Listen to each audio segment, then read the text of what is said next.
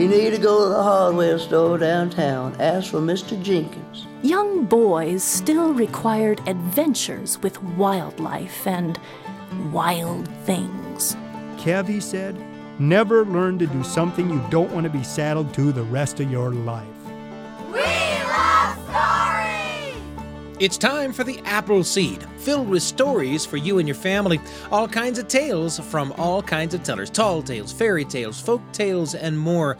And we've been bringing them to you just about every day since 2013. It's such a pleasure for me to be here. I'm Sam Payne, your host.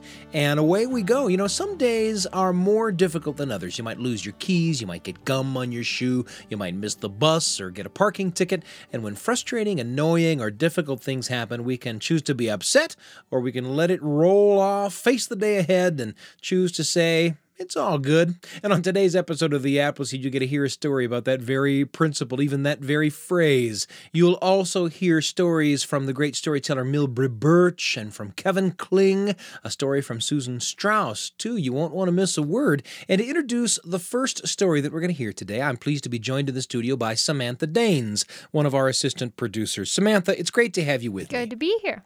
And we're going to hear a story from Andy Offutt Irwin. Tell us a little bit about this tale, won't you? Yeah, so Andy Offutt Irwin tells a lot of stories about his Aunt Marguerite. Right. um, and they are always outlandish and always funny. And his Aunt Marguerite is this widowed 85 um, year old aunt of his who, um, in this story, kind of is is like the the aunt of all the neighborhood children. Yeah. She she's kind of a motherly figure to all these kids who play around her yard, and um, it's it's just a cute story of her interactions with the neighborhood kids. Yeah, Aunt Marguerite, sort of the controlling idea about that character is that after her husband died, when she was in her 80s, she went back to medical school and became a doctor and opened a hospital with another bunch of rich old ladies. I think it's called the Southern White Old Lady Hospital. Yeah, That's what Andy calls it.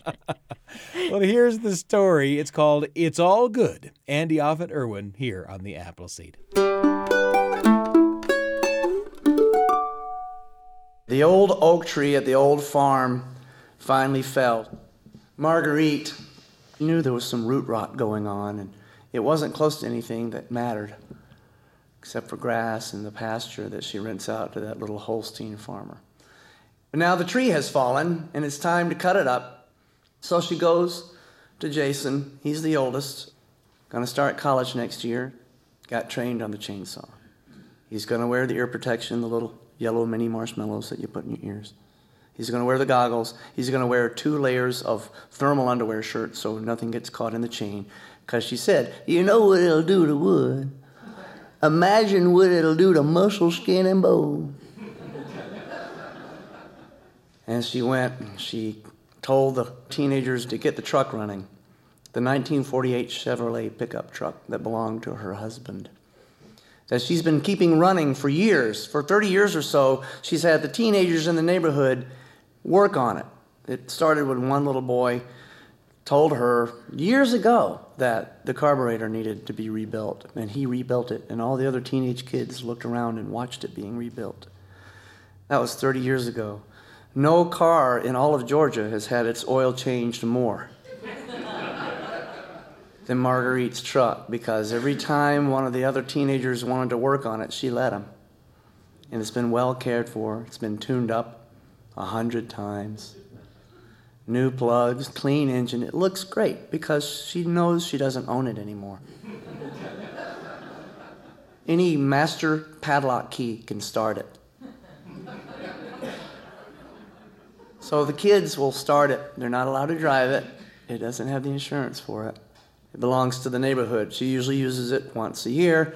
She puts the big wooden sides on it and has the kids fill it up with sweet gum leaves, having the little children separate the sweet gum balls from the pine cones like, a, like an Easter egg hunt, filling up the leaves, letting the kids jump from the cab into the leaves. And she takes it to the world's largest compost heap in the old dog kennel at the farm. That day, while they were working on it, the next oldest boy wanted to rebuild the carburetor. And he took it out and she watched him wrapped up, sitting on her two lawn chairs, one to prop her feet up on. She had set up the card table, the old card table in the yard. They were working outside, and a little bitty spring on the butterfly valve. He was working on it, and went bing, and it flew away, gone forever. Nobody even saw where it went. And she watched this boy. And he was that weird combination of angry, but knowing that an 18 year old can find that inner child real fast because it's only a few years ago. She saw his face flush. He wanted to cry. He was so embarrassed. All the other kids were laughing at him.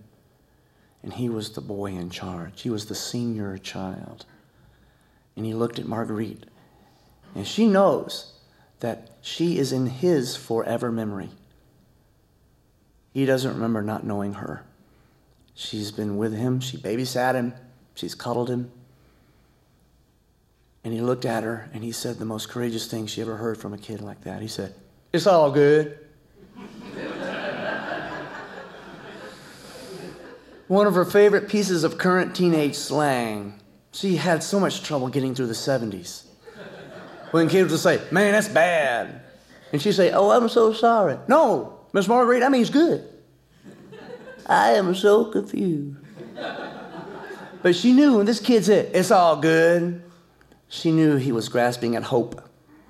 And she called him over. She said, You know what you need to do now? You need to go to the hardware store downtown. Ask for Mr. Jenkins now.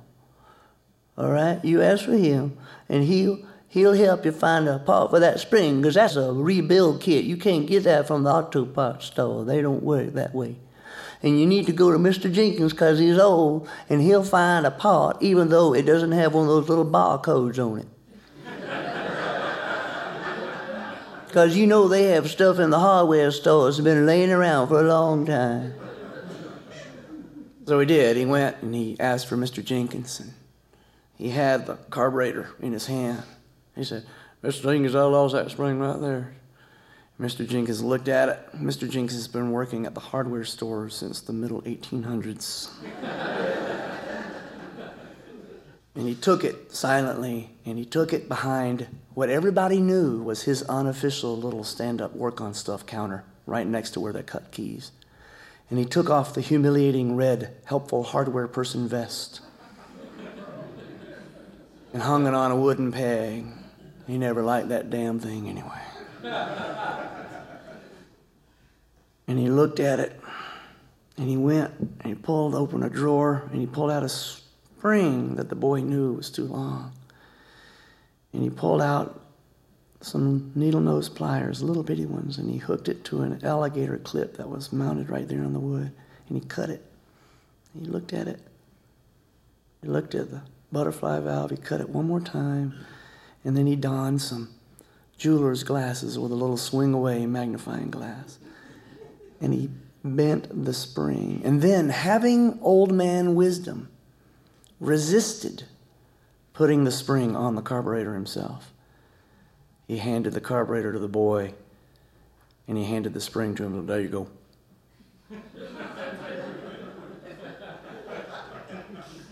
And he looked at the boy and said, You want to fix it here? You can fix it right here. You can come right on around the counter right here. You can fix it right here. if I know we have people from the north, that means you may come around the counter right here and fix it here if you would like.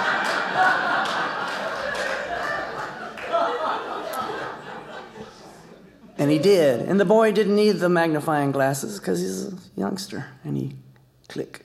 And it was just the right length, the right size, and the right tension. And the young man said, What are you, sir? Mr. Jenkins, where are you? And Mr. Jenkins looked over at the ice cream cooler that they have, and he was really hankering for one of those Mickey Mouse ice cream bars the one that are on a stick and that has the brown chocolate ears and the white face with the little dot eyes. Oh, that'll be 60 cent. And the boy took the 60 cent and handed it to Mr. Jenkins, and he watched Mr. Jenkins open up the cash drawer, throw the 60 cent in it, and close the drawer. And when the boy walked out, Mr. Jenkins went over to the ice cream cooler and pulled out his Mickey Mouse ice cream bar. that he had earned. and when the boy went back, and Marguerite was there, and he said, It's all good. And Marguerite said, Let me see. And all the kids gathered around, and Marguerite put on her reading glasses, you know, the little half ones with the little bump on the nose bridge. And she always said the same thing around the teenagers and the preteens. She goes, Let me put on my half ass glasses. and the kids would laugh like crazy because it was almost cussing. but not quite because ass is not a four letter word.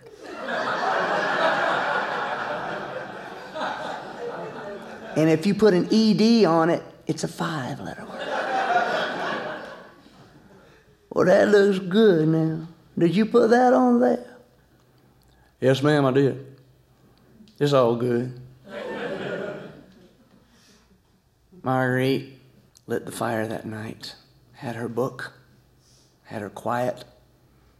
She had been listening to some jazz secretly. She, nobody knows she listens to Dizzy Gillespie late at night.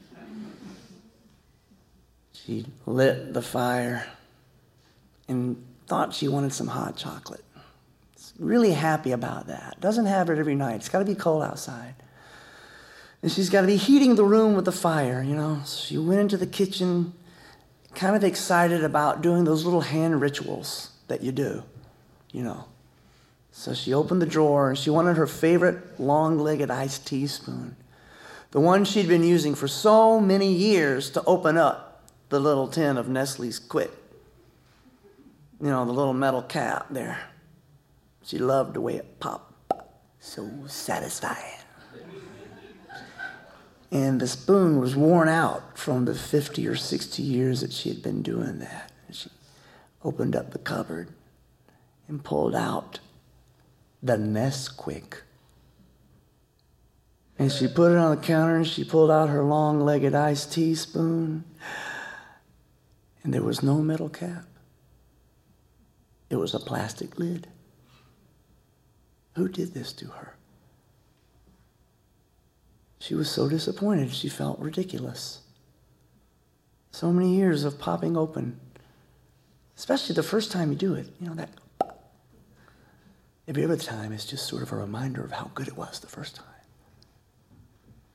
So she pulled off the plastic lid feeling just heartbroken. She was embarrassed at herself, and nobody was around, how disappointed she was. And she peeled off the little plastic liner that they had to put there in case some moron wanted to poison you. So you'll know something happened to it. And she was just about to put the powder in the cup, and then she remembered no, you take the mug, you fill it with whole milk you put it in the microwave. You set it for beverage, 16 ounce. And you sit there and you watch it for that minute and 20 seconds it takes to cook. And then you remember the times that you made hot chocolate on the stove and that layer of fat that comes to the top of the pan and how hard it is to clean it out and how much you kind of hated it. The hot chocolate was ready. She pulled it out. She put the powder in it. She threw in her marshmallow. Very happy about how easy that was. And she said to herself as she sat down in front of her fire, It's all good.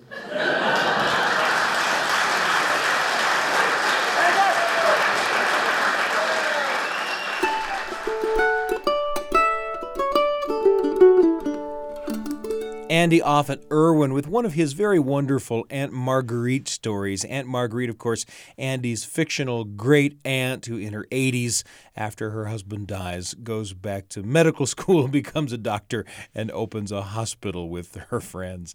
And uh, they're, uh, uh the Aunt Marguerite stories are always so filled with warmth and good humor. It's been a pleasure to listen to that story with Samantha. Samantha, as you listen to that story, what are some of the things you love about it? I I I love the kid, Jason. I think that's his name. It, it is I, that's how I always was because I'm the oldest sibling in my family. And every time I made a mistake, all my little siblings and friends would laugh at me. And I was like, no, I have to do this right. I'm the oldest. Now I am shamed by all my younger siblings.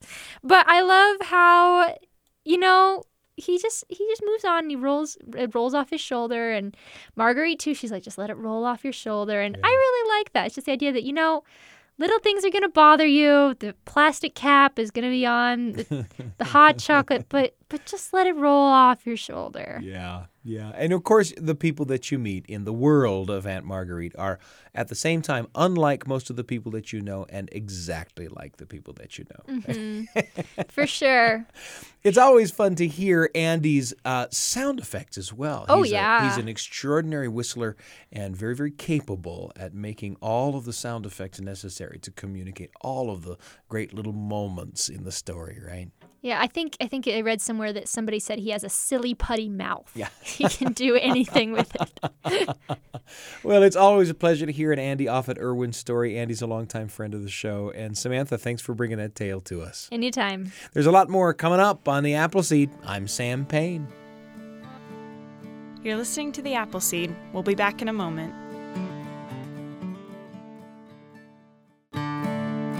Welcome back to the Appleseed. Here's Sam Payne.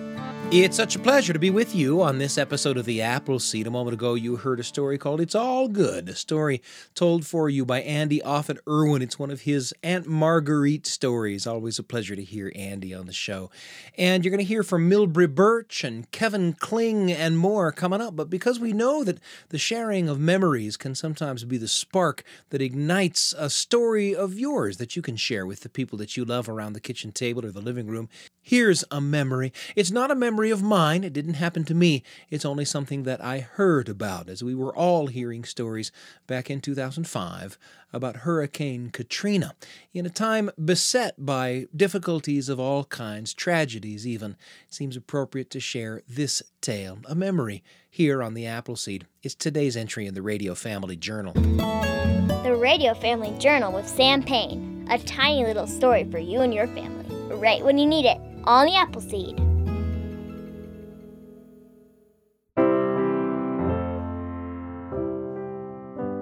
It's August 2005 on a Wednesday morning, and the dawn, rising on the pavement outside Harrah's Casino on the Mississippi, finds some 30 men in sleeping bags, rubbing the sleep from their eyes. There were no rooms that night in the New Orleans area, and their beds for the night had been whatever dry patch of parking lot they could find in the shadows of their pickup trucks. Tuesday night, they made the long drive from Sulphur, Louisiana, pulling boat trailers. They're construction workers, all of them, captained by Ronnie Lovett of the R&R Construction Company. He calls these guys bubbas or swamp men. And whatever else they are, they're born fishermen. You've seen satirical caricatures of guys like these on gas station postcards. Well, Lovett himself has deep enough pockets that he's buying gas for all their boats as well as paying their wages, though none of them will be hammering a single nail on an R&R construction site for the next few days. See, this Wednesday is different from most. This week, the world changed. It was the week of Hurricane Katrina, the deadliest storm to hit America in 80 years. And on this Wednesday, people need help. The crew goes to work just south of Lake Pontchartrain. They launch a ragtag fleet of fishing boats and personal watercraft out over the flooded streets of New Orleans. Within minutes, many of the boats return, filled with bedraggled survivors. Survivors helped unsteadily down from rooftops or through attic windows. Survivors who, for days, have watched from their makeshift high ground shelters as the city is gulped down by dark waters blasted through broken levees. Watched as unthinkable views have unfolded before them, views that have included the ripping asunder of their neighbors' homes or their own. And then, this Wednesday in August, the coming of the swamp men, Ronnie Lovett's boys, holding out their strong hands. Through the wake of Katrina's wrath, they come over the wreckage of a city. And they have just enough swamp sense to navigate the maze of streets, just enough courage and respect for authority to know just how much weight to give the warnings and counsel offered by weary officials. They tool directly into the mangled, yawning entrances of apartment buildings in their boats, buildings that are ready to fall down, buildings that are already leaning crazily on flood battered footings, and they moor conveniently at the feet of indoor staircases. And down those staircases amble hungry and thankful survivors. In the wake of Hurricane Katrina, people all over the world sat in front of their televisions, hoping that something could be done for those who needed it. You've watched the admirable compassion of those who, in times of need, like that, ask, What can I do? And then, of course, you've seen some, like the swamp men flying Ronnie Lovett's banner, who, with all the half crazy, spit and baling wire horse sense they can muster, simply hang all politeness and without even asking, do what they can do. There are hurricanes all around us, of course. There is a tempest in the life of your neighbor who just lost her mother to cancer. The flood waters are rising in the life of your mailman whose son is far away fighting in the deserts of the Middle East. The dam is bursting around the girl at the checkout counter whose young husband has just lost his job. And often, our impulse is not to crowd these besieged by tragedy to let them have space to grieve. And in times like these, it seems more vital than ever to hang all timidity and, in whatever way you can, push off across the dark water looking for survivors, pulling right up to the foot of the stairs and holding out your strong hands. Radio Family Journal with Sam Payne. A tiny little story for you and your family, right when you need it, on the Appleseed. Thanks for joining us for that entry in the Radio Family Journal. Stories from Susan Strauss, Milbre Burch, and Kevin Kling coming up in just a moment. But first, how about a conversation with a friend?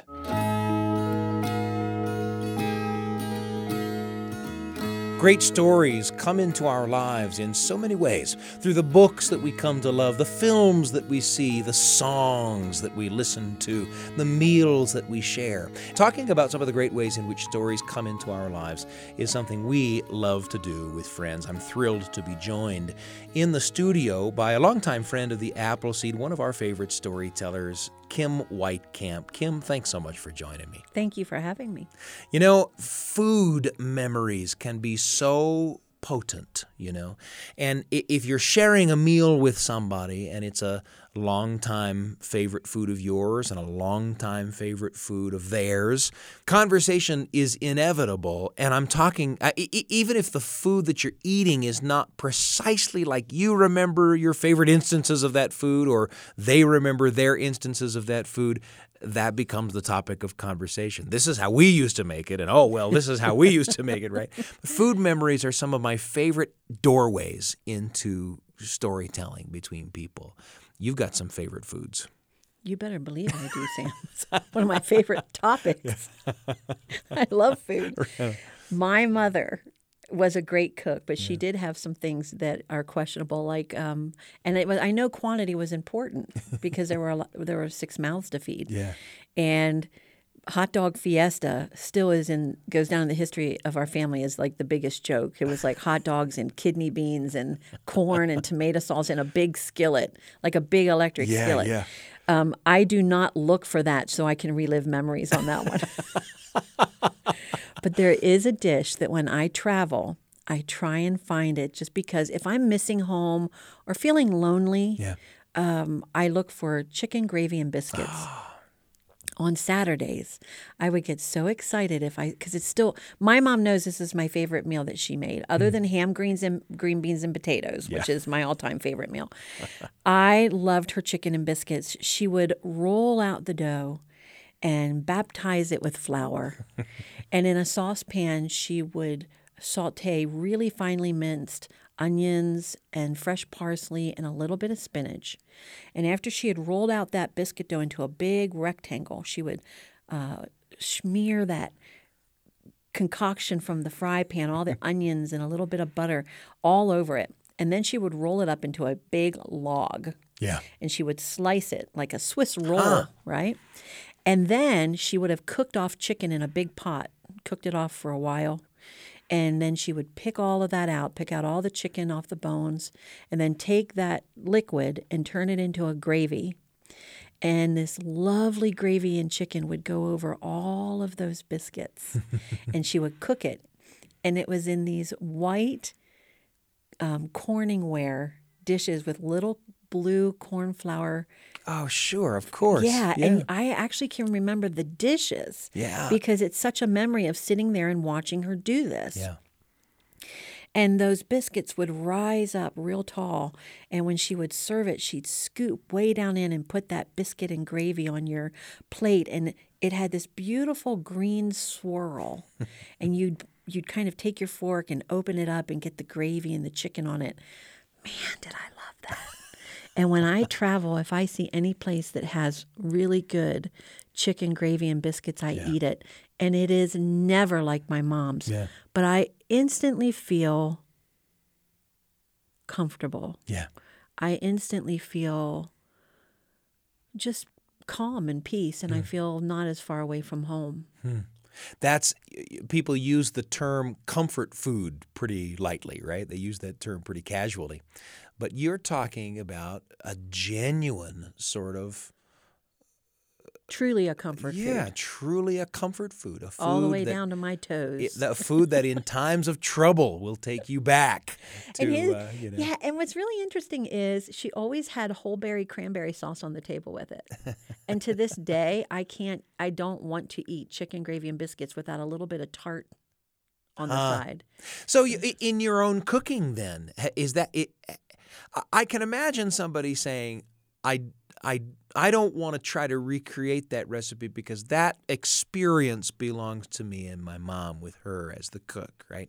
But I can also imagine you saying, "I, I want that's that's a tradition that I want to carry on." For you, what is it? Do you, do you are do you, do you make chicken and biscuits and It's gravy? funny that you say that because I asked for the recipe years ago and I've never made it. Huh. I have the recipe handwritten by my mother in a really precious uh, it's a it's like a you can put the index cards in it Oh, sure, the sure. recipes. Yeah, of course. Yeah. And they are precious recipes and I've never made it and it's weird Huh. that there's like a mental block that I don't feel that it's my place. It's a sacred dish of my mother's, you know? I- y- you know, it, it, it's uh, I think sacred is perhaps not a word that a lot of people use to describe a food experience, you know, but I think that everybody gets that, you know. And when you when you talk about that experience being sacred, I know that I think, "Oh yeah, that's, you know, that's the right word." And that's it was the more- right word for that kind of thing. yeah, of and it was more than the dish at the end. Yeah. It was sitting there with her. Yeah. While she did it. Yep. You know, it's the whole thing. And when you eat a plate of chicken and biscuits and gravy, even though it doesn't approximate your mother's, right? It's so interesting to me even to hear you talk about it, where uh, all of the detail that opens up. You remember the blue flowers on the on the dish. You know, you remember all of those things. All uh, it, it, it's a it's a memory that unfolds to be even bigger than the food. And you know what, Sam? Whether the chicken and gravy biscuits comes from one place or my mother, the calories and what it does to you are all the same. That's all. so there's a connection there, right? That's right. so there are some effects That that, other people's biscuits Universal. and gravy are able to replicate, right? oh well, I'm with you. My mouth is watering. It's uh, yeah, it's a tough conversation to have, you know, when you're as far away from dinner time as we are. So, yeah, what a pleasure to have you, Kim. Thanks so much for joining me. Thank you, Sam. Great stories come into our lives in so many ways. Such a pleasure to talk with our old friend Kim Weitkamp. We'll try to have her back. There's a lot more coming up this hour on the Appleseed. Going to hear a story from Milbre Burch called Tia Astucia up next. You won't want to miss a word. I'm Sam Payne. You're listening to The Appleseed. We'll be back in a moment. Welcome back to The Appleseed. Here's Sam Payne. It's such a pleasure for me to be with you on today's episode of The Appleseed. Up next, we've got a story from Milbre Burch. This is from a collection of stories called Because I Said So Stories about Mothers and Kids. And in this story, uh, a mother and daughter are kind of at the center of this story. The daughter makes some pretty big mistakes, and the mother knows exactly what to do to step in and save the day. It's a story called Tia Astucia, and we're happy to bring it to you here on The Appleseed. Tia Astucia.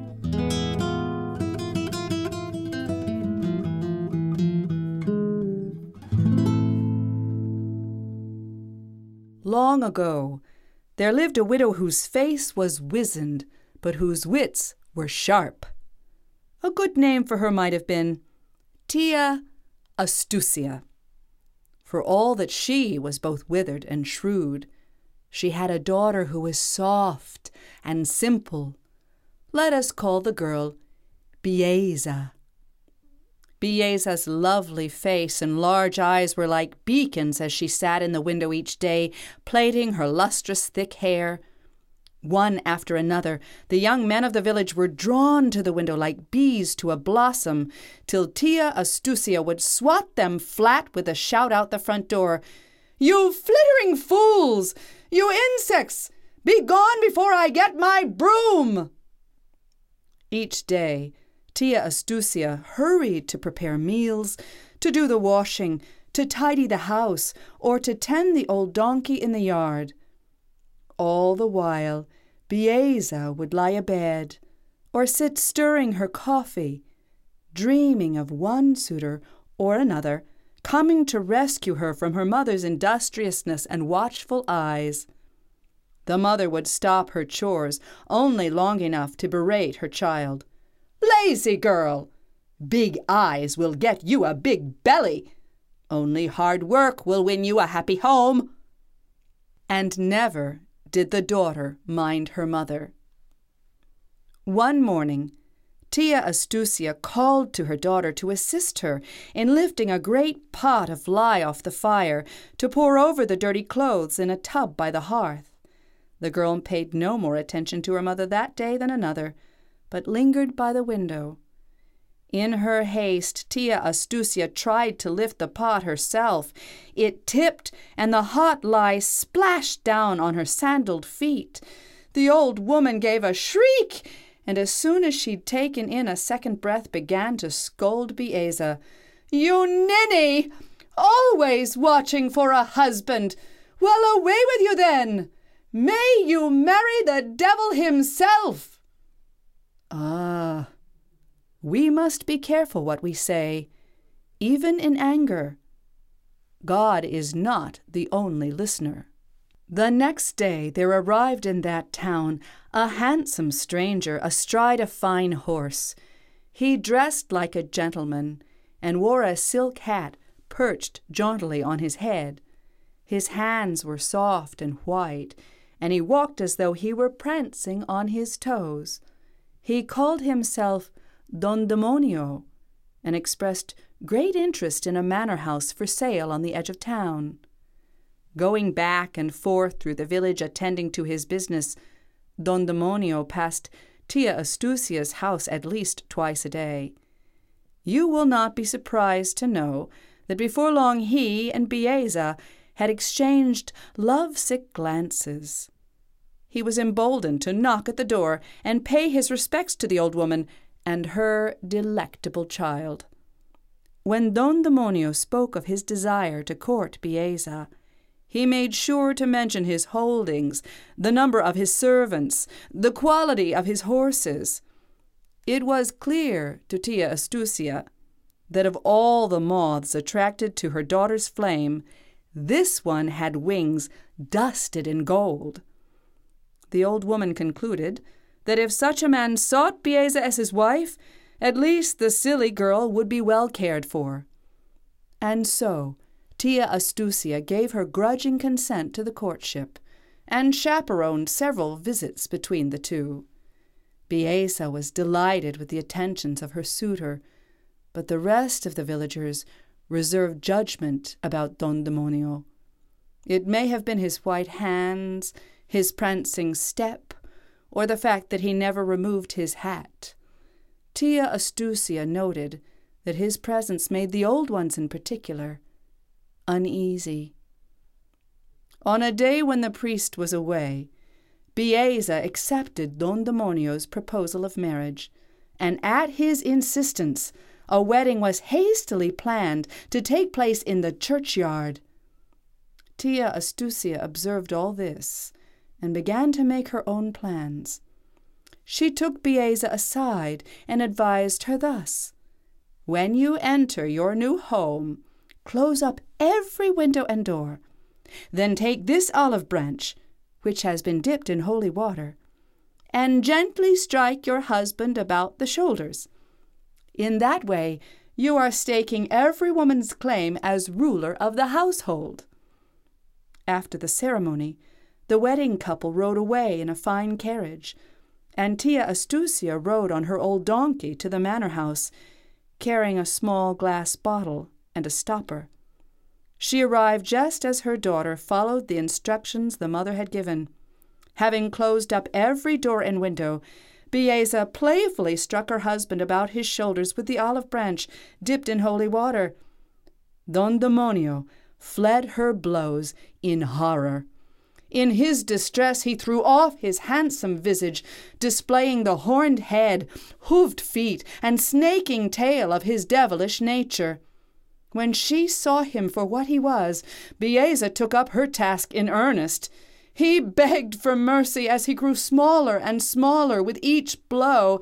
At last he was small enough to look for escape through the keyhole in the front door. Tia Astucia was waiting for him, with the glass vial placed over the keyhole on the other side. Don Demonio flew into the bottle with such speed that he knocked himself out at the far end. Chuckling aloud, the old woman stoppered the bottle and climbed back astride the donkey. Her astonished daughter pulled open the door to the manor house and heard her mother call over her shoulder, Poor girl! A widow on her wedding night! Go back to your window, Bieza, and see what kind of husband God sends you. Then the old woman rode her donkey into the mountains, where she deposited the stoppered bottle among the rocks at the summit of the highest one. With the devil imprisoned on a stony mountain top, peace reigned in the village and perhaps the world. Ten years passed. Tia Astucia lived in comfort, provided by her grateful child who had married again and moved to the city. Still, the old woman was as shrewd and industrious as ever. One day, a young man, a soldier of fortune, passed through that town. We shall call him Listo, for he was cut from the same cloth as Tia Astucia. When he passed by her house, he found the old woman sweeping the dooryard. Sharp eyes and sharp wits recognize each other and soon the two were teasing one another as though they had long been fast friends. Tia Astucia invited the young man in for a meal, and then sent him on his way with the blessings she might have reserved for a son. Listo's journeying took him up the mountain she had traveled ten years before. As he walked, he saw the afternoon sun glint against something shiny in the rocks. Stooping to investigate, he picked up a small stoppered bottle and peered at the shrunken creature within. You look like a clever boy, gasped the devil. Let me out of this bottle, and I shall give you your fondest wish. My fondest wish is to marry the king's daughter, said Listo, sighing at the very thought of her whom he had glimpsed only once. As good as done, promised the devil. Now let me out. Let us spend some time together first, said Listo. I am eager to hear how you came to be trapped in the bottle. And so Don Demonio was obliged to tell the story of his fate at the hands of his mother in law, Tia Astucia. Hearing it, the young man laughed loud and long. Then Listo asked the devil his plan for winning the princess's hand. Don Demonio said, Once I am free, I shall make the princess ill by creeping under her pillow.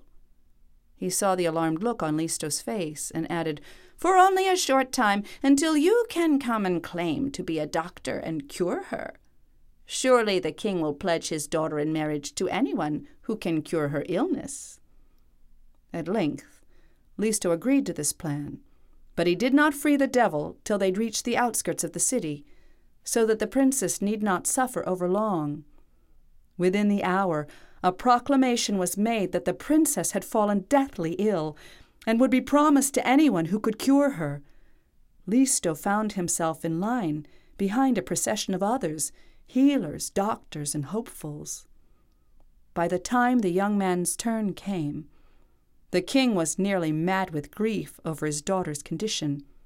In his despair, the monarch announced that anyone who tried to cure the princess but failed would be hung for impertinence. Even as he spoke, a scaffold was being raised in the courtyard of the castle. Without a worry in the world, Listo strode to the princess's bedside. Her face was so pallid that his heart stood still. He bent forward and fiercely commanded the devil to be gone, and quickly, he whispered to Don Demonio, crouching beneath the pillow. Let us spend some time together first, said the devil, chortling just loud enough for the young man to hear him. For Don Demonio knew that if he lingered under the pillow long enough, Listo would be hung for his failure to cure the princess, this idea amused the devil greatly, as he was overdue to cause as much mischief in the world as he could. As night began to fall, the king sent his guards to bring the so called doctor down to his punishment. Thinking quickly, Listo put off the soldier, saying, The princess spoke to me only moments ago. She asked that we ring the church bells throughout the kingdom. Without that happy sound, she may not grow strong enough to speak again. The guards took this message to the king, and he commanded that all the church bells be rung simultaneously. The sound of all the holy bells was so immense that even the priests clapped their hands over their ears. Don Demonio came flying out from underneath the princess's pillow, clearly in agony. What is that dreadful noise? he cried, writhing in pain. Didn't you know? asked Listo. The bells are ringing to announce the arrival of your mother in law, Tia Astucia. When she heard that you were visiting the king's palace, she came straight away to see you here. No, no, not that infernal woman! Let me out of here! shrieked the devil, and he flew out the window and was seen no more.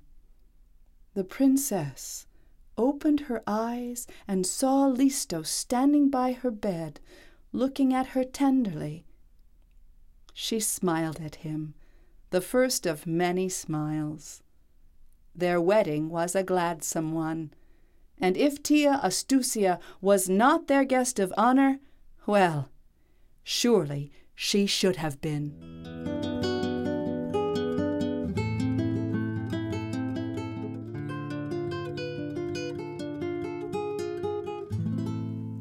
Tia Astucia, told for you by Milbre Burch here on the Appleseed. That's from a collection called Because I Said So Stories about Mothers and Kids.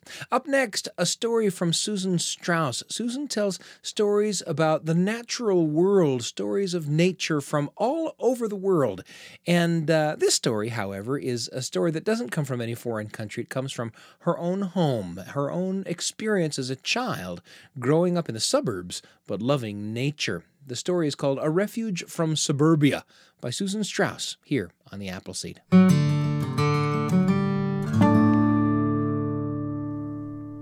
Behind the grand window, created by a sliding glass door in the rec room in our suburban Northern Virginia home, I, as a seven year old, played and dreamed and looked out over a magnificent backyard. It was a backyard that descended into a stream sweetened valley with dense thickets alive with rabbits, tadpoles, and garter snakes, and then ascended again to ridge-top fields of sun-baked wild flowers, bleached grasses, and a scattering of lone birches. That backyard used to be someone's farm, but to me it was a canvas. A canvas for the imagination, a setting for the wild projections of a seven year old's imagined dramas. From my view, in my monkey's lounge, high up in one of those backyard birches, I remember making the conscious decision that seven was clearly the best age to be.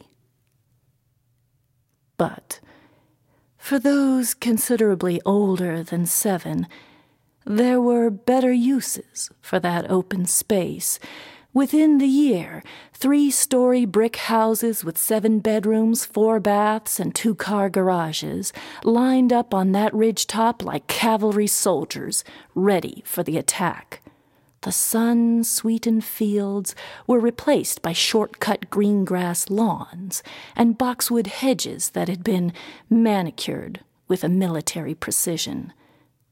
The stream that once struck through the heart of that valley, catching starlight like thin threads of reflected neon, was now swallowed up by a system of manholes that zipped together the property lines of newly formed backyard neighbors. My mother responded to this by planting trees and bushes. Compared to the yards of our newborn neighbors, we were the hairy man. We had the one quarter acre of wilderness in suburbia. And I remember one rabbit family survived in our backyard for a year or two after the other houses went in, and then they disappeared. Now, in this suburbia, this cleaned and corrected landscape to emerge on the American horizons in the 50s and 60s, young boys still required adventures with wildlife and wild things. They would gather together in after school bee brigades, I remember. Uh, Bees were the last capturable quandary left and with glass jars in hand they scouted the backyards for bees. Risking a bee sting, they would capture many and then proudly show them off to the neighborhood girls. Then they would fuddle around, wondering what they should do with their captives. Should they kill them or release them in the next street? This was their mission to rid our block of dangerous creatures. And I was learning about bees in school then. I was passionately touched by one fact of their natural history. When a bee stings you, it must die. In that last desperate act of self defense, they give up their sword how heroic, I thought. It was a kind of a give me liberty or give me death kind of a stance. And I argued and argued the bee's plight to the bee brigade to no avail. Now, there comes a time in the life of every activist, a test of the tenor or the truth of their convictions, and mine came one day with the ice cream truck. It was jingling its bells down the street. Okay, okay, cried my mother. Go get fifty cents out of my purse. I was running to catch the truck, and just as it turned the corner away from our street, I managed to get the driver's attention. And soon I was with ice cream. This was no flavored icicle, but a deluxe moment in ice cream heaven. A nutty, buddy. A vanilla ice cream cone with chocolate and nuts caked on the top. I scooted down through the next door neighbor's backyard, entrenched in vanilla thoughts, because you know you're always supposed to start with the sides of the ice cream. Yow! The wildfire of a bee sting began to spread across the bottom of my foot. My ice cream was somewhere attracting ants in the grass. And there was the bee. I watched it buzz and buzz and buzz until it stopped. I picked it up, still like a leaf. Why I didn't crush it like the other kids would have done, I don't know. I just looked at it. Black velvet shawl over its shoulders, and tiny crystalline wings like they were some stained glass windows borrowed from some fairyland cathedral. Why I I didn't crush that bee that day. It had stung me. It's still a question for me today. Maybe, maybe just because it was a a kind of a miracle refugee. A refugee miracle. From that backyard that I remember once golden, once wild, into the visible distance.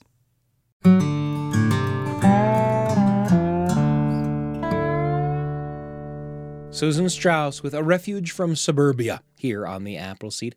We're going to wrap up today with a story from Kevin Kling, who describes his zodiac sign as Minnesota with Iowa rising. Well, here's a story that Kevin tells about his dad and a trip that his dad took to Europe. It's a story about one man discovering another country and finding wonder in the things that we sometimes take for granted. Whether or not you've been out of the country, we know you'll enjoy Kevin Kling's story. Here's Dad's trip to Europe on the Appleseed. Whenever my father had something of great importance to tell me, it was always done in the car. Facts of life in a 67 Mustang. We're moving to the country, White Comet station wagon. Divorced from my mom, metallic blue Chevy on the way home from a fishing trip. And although most of these talks were planned, sometimes he would simply take his eyes off the road and look directly at me and say, You know, Kev, the day you own a pair of wingtips is the day I stop worrying about you. Or, Kev, don't get killed just 'cause you know how. One time on the way back from a sales call, he turns to me and says, Listen to me now. If you ever get a chance to be an astronaut, grab it. Okay, Dad, I said I will. Now, I knew where this came from. My dad grew up on a farm, milking cows, slopping hogs, driving a tractor, never going anywhere except over to the next row. But when he was 16, he learned to fly from the Clarkson brothers, barnstormers and crop dusters. Crazy Clarksons, they were sometimes called. And when Dad turned 17, he lied about his age so he could join the Navy, because he wanted to fly and the Navy was still accepting pilots. Unfortunately, Dad put on his application he could type 60 words a minute, and the war had already ended in Europe, and soldiers were returning home in droves and they needed to be processed. So Dad spent the duration of the war behind the controls of a Smith Corona. Kev, he said, never learn to do something you don't want to be saddled to the rest of your life. The most surprising one of all was one day when my dad turned to me and said, Kev, I'm going to Europe. What? Europe? He says, I always wanted to go there and I'm not getting any younger. But dad, I mean, up till now, my dad's travel was the Midwest, and that was it. I knew he liked to travel, but I always felt it was for the sake of movement, not to actually get somewhere. This is why an astronaut made perfect sense. Space travel is the ultimate in traveling for traveling's sake, but Europe, that's a destination. I could tell he had his heart set on it. So I offered my tried and true advice. I said, okay, Dad, look it. You're going to England. Bring an umbrella. I know this sounds crazy, but once you get wet there, you never dry off. I don't know why. And don't eat the food, any of it, especially in Scotland. I ate something there once, and I'll never laugh at the dog for licking the garage floor again. People from Scotland go to England to eat. Oh, and I said, and Dad, be sure to learn the language, a phrase or two. Well, Kevy says, I'm pretty sure they speak English in England. Oh, that's what you think, I say. Besides, you know what I mean. As the trip approached, I became increasingly worried. You got everything? Passport, umbrella? Did you remember an umbrella? You got money? Pounds. You got to bring pounds. And yeah, it is. It's real money. I was a wreck until he returned. But when I picked him up from the airport, my dad had this huge grin on his face. Kev, said, I swear it's the best time I've had since Nixon was in office. Looky here. And he hands me the stack of photographs. You took pictures? I'd never seen my dad even use a camera. I opened the pack and I took out a huge stack of pictures. The first photo was a cow. Long, matted hair, brown, staring right at my dad. The second photo was a cow. It was the same cow it looked like, but it was a different angle. The third picture was a cow. It was the same cow. The fourth, fifth, sixth. Finally, I said, Dad, these are all pictures of a cow. He said, Oh, that's not just any cow, Kev. That kind of cow is where all the cows from this country came from. That cow is the great grandmother of all cows. Now my dad's bursting with pride. I look back at the photos of my dad's trip to Europe. I continue looking through the stack of cow pictures and I realized my dad had gone somewhere. He'd gone home. The last picture was of a woman mowing her lawn. I said, Dad, what's that doing in there? He says, Look at that lawnmower, Kev. Isn't that the darndest thing? I wanted to get more of it, but I ran out of film.